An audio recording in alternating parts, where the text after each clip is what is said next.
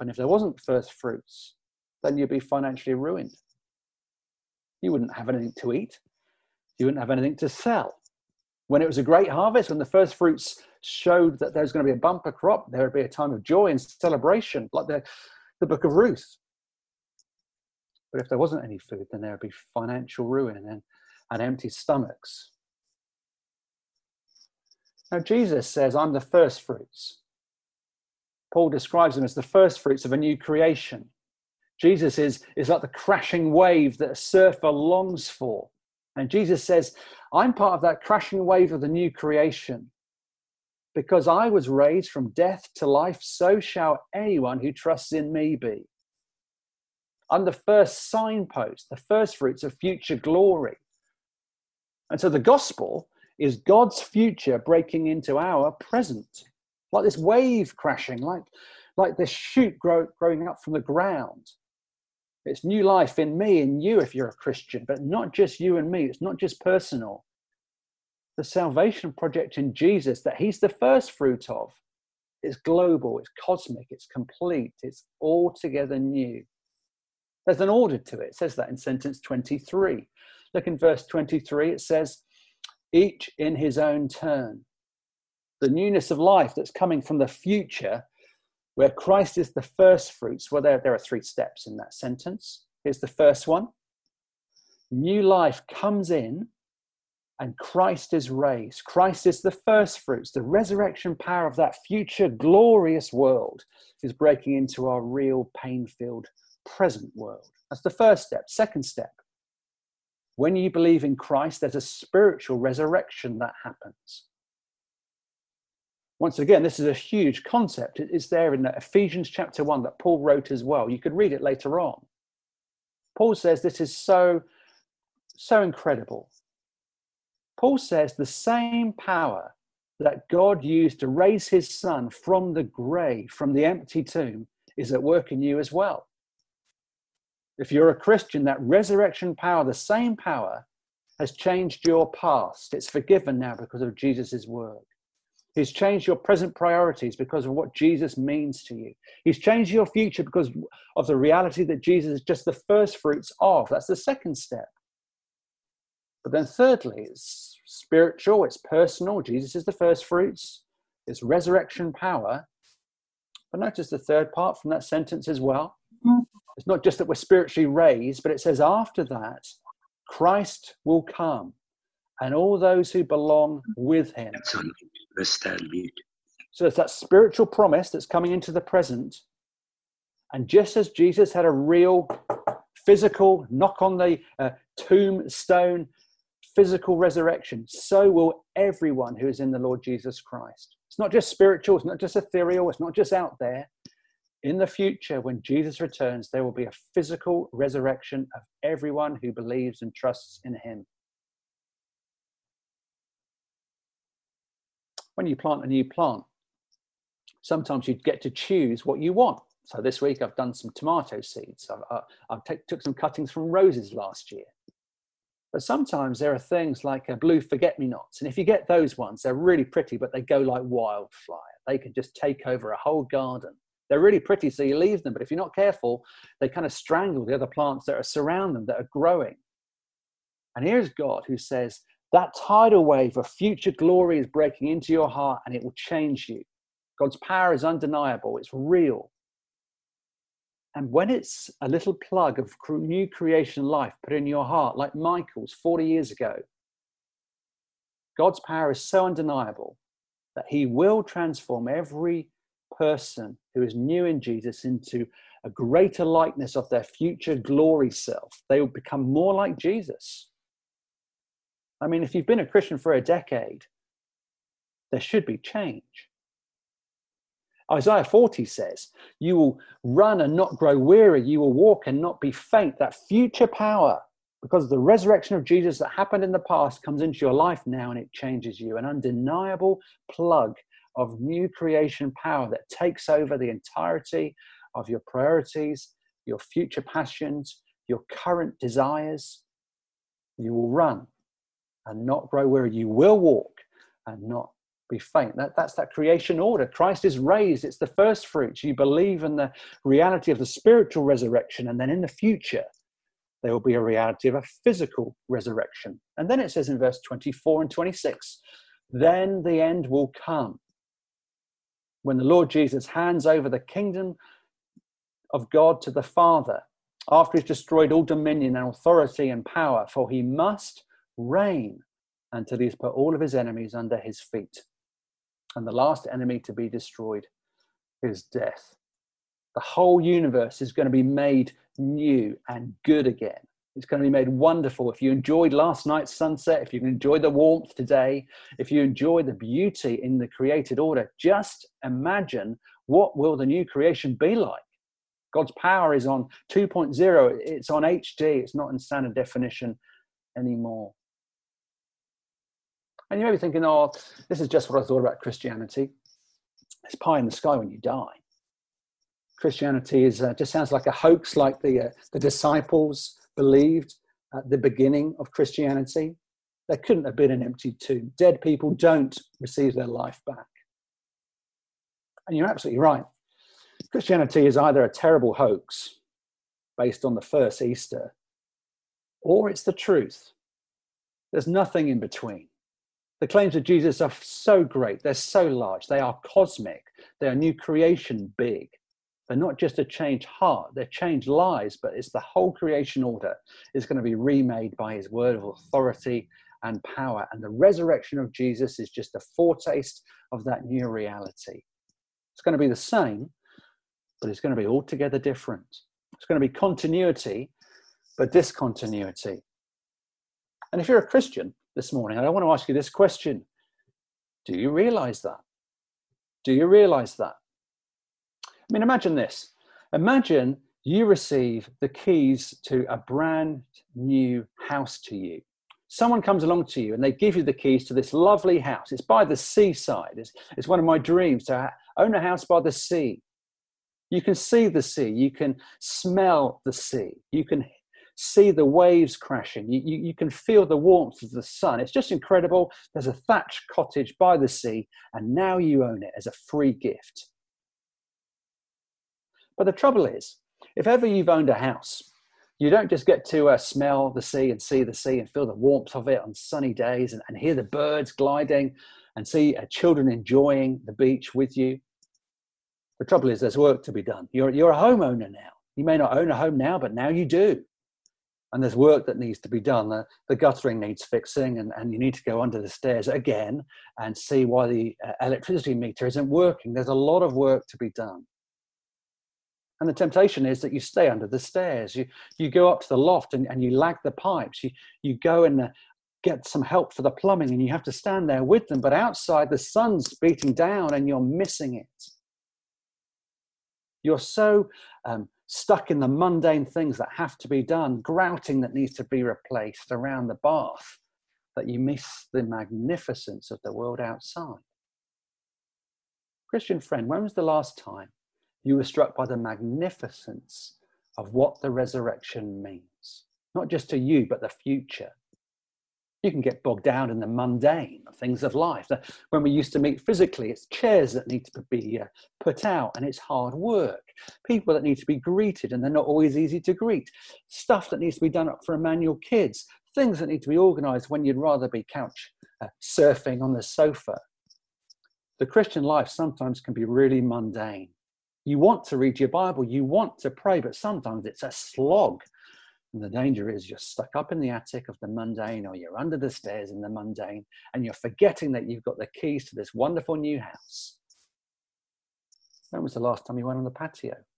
When was the last time you sought to take in and bask in the wonder and beauty of the created world? When was the last time, more importantly, you, you sought to understand the realities of the spiritual truths that Christ Jesus has won for us. Don't get stuck in the mundane. To enable you to do the mundane, being under the stairs, serving Jesus faithfully and truly, you need to bask in the magnificence of his glory, the glory of the gospel. So get outside. Remember that Jesus has adopted you as a son. Remember you that you can feel remember that you can feel the warmth of his embrace as his Holy Spirit comes close to you. Get outside and remember the magnificence of the creation and the magnificence of the new creation that Christ has won for us. Here's the second one Jesus has done something else. He's not just renewing the world, he's renewing the image of God in every believer. What do I mean about that? I Think in the first Adam, we spoke about that at the beginning, in the first uh, Adam in Genesis chapter 1, 2, and 3, when we meet him, he had the image of God. He was made higher than the animals, higher than the created order. He wasn't as worthwhile as a plant or a shrubbery. He wasn't as worthwhile as a pig or a donkey. He was higher. He was created in the image of God. So he had creative power. He was to rule and reign as God's vice regent under his loving rule and authority over God's created world. But sin came into the world, that paint bomb, and it marred the world and it marred God's image in every human as well. It's called the fall. The image of God is broken in us. And here in sentence 49, there's a promise from Jesus. Sentence 49 Jesus is the second Adam, and he's renewing every Christian in the image of his Son. Look at sentence 49. And just as we were born the likeness of the earthly man, that's Adam, the first Adam, so shall we bear the likeness of the man from heaven, that's Jesus the second Adam. So, for you and me to grow in our isolated state that we currently uh, experience, it's not, not just a matter of reading more books. For us to grow in the likeness of Jesus, it's not just a, a matter of finding the right podcast or church service to plug into. Growing as a Christian is a spiritual resurrection that happens when you believe the gospel and when that happens, God renews his image in our hearts and he goes to work. Here's C.S. Lewis again. It's a really famous quote. You can see it on the screen. He summarizes 1 Corinthians 15 perfectly. God is going to make us into creatures that can obey that command, being perfect. He will make the feeblest and the filthiest of us into dazzling, radiant, immortal creatures, pulsating all through with such energy and joy and wisdom and love as we cannot now imagine. A bright stainless mirror which reflects back to God perfectly, though, of course, on a smaller scale, his own boundless power and delight and goodness. The process will be long and in parts very painful, but that is what we're in for, nothing less. He meant what he said. C.S. Lewis is talking about a mirror. Mirrors have a, a couple of functions, but a mirror always has to be turned towards something. Just ask any teenager. They spend a lot of time in front of a mirror, and as adults, we don't get much better. Mirrors are always turned towards something, and Lewis says the chief end of man is to enjoy and glorify God, is to uh, turn his heart and his affection, her motivations and her priorities towards God a mirror turns towards something so we can see ourselves. We fill its uh, image, we fill its boundaries. And think about your heart. What and where is our heart turned towards? Is it turned towards our family? So that's what matters most to us. Uh, have we turned our priorities and our heart towards our career so that we're filled with career? It's turned towards money, so we're filled with money and, and what that might accrue for us but we're heading towards something that uh, we've pushed the mirror of our hearts towards. We, we've filled our gaze with that priority. But a Christian is someone whose mirror, whose heart, whose life, whose mind, whose desires are turned towards God. Turned towards God to be renewed in his image. The image of God in our hearts is being made real and new and fresh. We're living for him, not for ourselves anymore. Archbishop William Temple lived in the 19th century. He put it like this You can tell what your God is by looking at what you do with your solitude. You can tell what your God is by where your mind goes when you're alone. Now, what a great opportunity lockdown presents for us to spend a little moment or two of introspection, looking what is truly in the mirror of our hearts. Where are we focusing? What are we looking at? What fills our gaze and our priorities. We're in the uh, potentially the longest lockdown since World War II, and I wonder what most worries you. That reveals something. I wonder what most captures your imagination. That reveals a desire and a hope. Temple said, You can tell what your God is by looking at what you do with your solitude. So, how will we use our time? Will we be filled with anxiety and fear? Or will we take all those God given emotions to God and process them there? That's the call upon the Christian. The more we keep our mirror towards God, it is a choice. The more He will fill our gaze, the more He will fill our priorities, the more He will shape our goals. So, is God getting just the small part, the margins of your life? Or are there opportunities in our current time zone with all the commitments that we have, especially if there are families at home, to spend time gazing and listening, praying that longings would return, praying that God would reveal himself in a great and a fresh and a new way, but investing time in knowing who God is through reading his word. Are you doing that? Am I doing that as much as we can at this time? A mirror always gets pointed towards something, but mirror also has a strange quality that's that's unlike my jumper. My jumper just absorbs the light. It's, it's, the wrong color for when it's warm. If you wear black, it, it absorbs the light, so you stay cool underneath. But if you wear white or if you've got a mirror, then, then a mirror reflects what it looks at. Think of it like this uh, my jumper grabs the light, but a mirror reflects the light. So you may have gone to church, real church, not virtual church, all your life. You may know something of who God is in the gospel, but the truths have never been real to you. The truths have always bounced off your heart like light reflects. But what a great thing to ask, even today. One of the signs that uh, God has come to work and live in your heart, to dwell there, is that truths no longer bounce off, they no longer reflect, they come to dwell the reality of the gospel is not just understood, it becomes heavy upon you, it becomes true to you. If you've ignored it for years, then when God comes close to you, he becomes ignorable. The truths become undeniable. It can feel like a weight, which is a good thing when God comes close to you. It's two things with a mirror the panorama of this uh, this chapter is absolutely vast. It's it's it's like a, a pano that you can do on your iPhone. You can get so much more in than just a normal picture. Just ask Michael about how to take photos. But has that happened to you? Even virtually as we talk, has that happened to you where God takes the truth of the gospel that you knew something of, and then he comes close it's like a weight on your heart that you can't deny, a truth that you always question, but now, now it appears to be true. And then now you've got to go and do some work and see if it is true. That's one of the signs that you're being renewed as a, as a son and daughter of the king, that God's truth is ignorable no more. It becomes true truth to you, it becomes heavy on your heart. God's dealing with you. Perhaps He's doing that today and then you reflect his glory as the image of God is being renewed. You're, you're like that, you're like that mirror. You were born to reflect his glory. Nothing less will do. You were made for more. C.S. Lewis is right. Here's the third thing. Here's the final thing. Jesus is not just part of the new creation order. He's not just renewing us in the image of God. Jesus is also the second Adam because he was our substitute. He was like the first Adam, he bears our humanity. He knows our weakness and our needs, but he's also the risen, reigning Son of God.